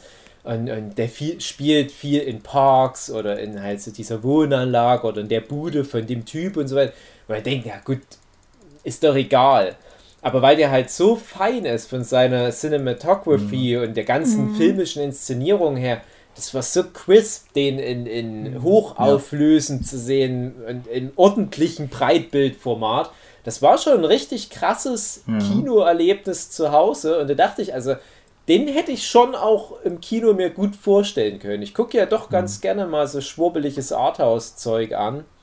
Und das hätte sich schon gelohnt. Also, wie gesagt, alleine auch dieses, dieses Matte Painting Ding, da war ich halt so total dankbar, dass das mit drinne war. Also so schön eine Hommage ja sicherlich auch an das alte Hollywood wieder, wo man sowas noch Ja, gemacht hat. Ganz, ganz viele. Also die Szene, wo sie im Pool da das Bein hochhebt, ist ja Marilyn Ja. Monroe. Und auch ganz viele Hitchcock-Einstellungen. Also Ja, genau. ganz, ganz viele Anlehnungen gibt es da. War der nicht sogar mal am Grab von Hitchcock? Ja. ja. Ja, ja, Ja. Da, da guckt er sich ja den Film von, den, von einem von den drei Mädels an. ja. Und die Mädels äh, und der Typ hängen ja an dem Grabstein von Hitchcock rum. Stimmt, da war ja was. Hm. Ja, das ist schon alles krass. Also, das ist halt auch so ein, so ein Film, wo ich, äh, als ich den gesehen habe, schon irgendwie begeistert war und halt auch so viele Sachen drin gesehen habe, aber ich habe nicht einem Mensch den Film empfohlen, weil ich dachte, wer wer soll denn das gucken? Also ganz ehrlich. Aber ich bin ganz froh, dass, dass äh, wir jetzt hier nochmal eine Möglichkeit hatten, den doch nochmal zu bequatschen. Hätte ich nie damit gerechnet, dass ich nochmal in meinem Leben mit irgendjemandem über diesen Under the Silver Lake reden werde. Und gerade durch diesen blöden I'm Thinking of Ending Things hat sich jetzt nochmal angeboten. Ja, der zeigt halt, also Thinking of Ending Things zeigt halt, wie man es nicht macht. Und Under the Silver Lake sagt so, ja, so, ist jetzt auch nicht ganz Lynch, aber geht schon Mhm. gut in die Richtung. Also Es Under the geht Silver halt. Lake erklärt auch zu viel für einen David Lynch-Film. Also äh, oder z- bringt zu deutlich Ja. Sachen auch zu Ende, sag ich mal. Macht viele Schleifen hier und da drum. Man hätte natürlich jetzt noch andere Filme auch nehmen können. Also äh, einer, der mir jetzt noch einfiel, wo ich euch aber jetzt nicht auch noch quälen wollte, den habe ich ja mal mit einem Huki geguckt. Äh, Enemy von Denis Villeneuve, wo ich nicht weiß, ob den alle von euch schon gesehen haben. Aber da haben sich Huki und ich auch damals eher drüber geärgert. Weiß nicht, ob du dich noch erinnerst, Huki, mit den Spinnen Ja. der Film. Also das, das, der war okay. Ich habe den noch mittlerweile nochmal gesehen und ähm, da hat er auch besser funktioniert für mich. Äh, das ist halt aber auch wieder so ein Film, wo ich denke, der hat so, so eine ganz klare David Lynch-Anspielung, schon allein mit so einer Doppelgänger-Geschichte. Und irgendwie mindestens jede zweite, wenn nicht sogar noch mehr David Lynch-Geschichten haben irgendwie Doppelgänger mit drin, falls euch das noch nicht aufgefallen sein sollte. Ähm, Und das ist halt so das Kernelement von dem Enemy. Also der dreht sich nur darum. Und dann hast du halt noch so eine Spinnmetapher mit drin. Und das ist halt aber auch für mich dann so ein Ding, wo ich nach 90 Minuten oder wie lang der Film geht, sage, ja, ich glaube, ich verstehe so grob jetzt, was du wolltest, aber das ist mir zu wenig, weil du hast jetzt diese zwei Sachen. Du hast diese Doppelgängernummer und du hast diese Spinnnummer. Und David Lynch, der hätte mir jetzt in den 90 Minuten 20 solche Dinger angeboten, mit denen ich irgendwie spielen kann und wo ich dann halt noch rumüberlegen muss. Und ich weiß noch, ich habe den mit Hugi geguckt damals. Ich hatte ihn halt damals auch zum ersten Mal gesehen. Ich hatte mich so richtig drauf gefreut, dann danach mit Hugi vielleicht sogar eine Folge Podcast aufzunehmen. wir hatten einfach keine Lust. Weil so geil war halt dann der Film leider nicht. Naja. Mhm. Der hat schon seine Nische jetzt mittlerweile gefunden, der Denis Villeneuve. Ja, der macht, der macht nur noch Dune. Ich denke, wir haben einen guten Schluss gefunden. Ja. Du schon wieder. Na, Hugi, hau du aber auch noch einen Satz raus zu dem Film. Nö. Das ist der Das Satz gewesen. angehört, was ihr alles gesagt habt. Hat mir ganz gut gefallen. Ich hätte sonst interveniert, wenn ich, wenn ich, wenn ich gesagt hätte, was soll der Quatsch? Ja. Apropos Lynch, ich erzähle noch kurz meine peinliche Ja. Geschichte, mehr oder Ja. weniger Ja. peinlich. Ähm, wir hatten letztens, ich glaube, das war nach dem Podcast, mal irgendwie über Lynch geredet, dass wir da mal Folgen machen müssen dazu. Und ich, ich war da ein bisschen beschwipst, sag ich mal, und ich habe da, ich lasse mich da mal ganz schnell verleiten, durch solche Gespräche dann Filme zu kaufen. Und ich hatte nebenbei Amazon auf und dachte mir, es muss doch irgendwie eine geile Box geben mit David Lynch-Filmen. Und es gibt tatsächlich eine richtig geile Box. Da hast du irgendwie zehn Blu-rays drin mit allen möglichen Filmen, Extras und so weiter und so fort. Ja, Kostenpunkt 70 Euro. Hm. Ist für so einen Fixkauf mal ein bisschen viel. Deswegen ähm, bin ich auf Ebay, hab geguckt, ob es da irgendwelche coolen Angebote äh, gibt irgendwie und habe einen Preisvorschlag gefunden tatsächlich, beziehungsweise ein Angebot, wo du Preisvorschlag machen kannst. Und der Typ hatte das angeboten für, ich glaube, 65 Euro oder was. Und ich dachte mir, okay, machst mal 45 Euro, der lässt sich sowieso nicht drauf ein. So, einen Tag später oder was kam dann aber irgendwie die Mail, na, herzlichen Glückwunsch, hat geklappt, hier, bitte bezahlen Sie jetzt. Und ich dachte mir, geil, hm, warum nicht? Hab voll Bock auf die Filme, alle habe ich auch noch nicht gesehen. Und ich gucke mir nochmal das Angebot an und da steht da 10 DVDs anstatt Blu-rays. So, das hat mich natürlich erstmal abgefuckt, weil ich da keinen Bock drauf habe. Ähm, ich versuche so DVDs mittlerweile zu umgehen, wenn ich auch lange Zeit Verfechter war und auf die Blu-rays gekotzt habe, aber mittlerweile kann man es halt dann nicht mehr wirklich. ja, wenn man mal die entsprechende Technik hat und Fernseher und so, dann willst du halt nicht mehr unbedingt eine DVD im DVD-Player haben. Ähm, obwohl ich sagen muss, es gibt DVDs aus den 80ern, die sehen richtig, richtig geil aus. Noch heute. Und ich habe so aktuelle Filme oder aktuellere Filme wie so ein Casino Royale, die sehen einfach krütze aus auf DVD. Also das kannst du wirklich vergessen. Also deswegen versuche ich schon immer irgendwie die Blu-ray zu bekommen. Naja, jetzt stehe ich halt da da mit dem Kauf, dass ich diese DVD-Box jetzt nehmen soll. Da dachte ich mir so, ja, hm, irgendwie beschissen, weil ich habe zwar Bock auf die Filme, aber ich wüsste genau, das würde mich jetzt stören in der Sammlung, weil ich jetzt auch auf Blu-ray haben kann. Ja, habe ich hin und her gerätselt, was ich jetzt mache und im Endeffekt habe ich dann den Typen an- umgebracht. Den Typ umgebracht, ja.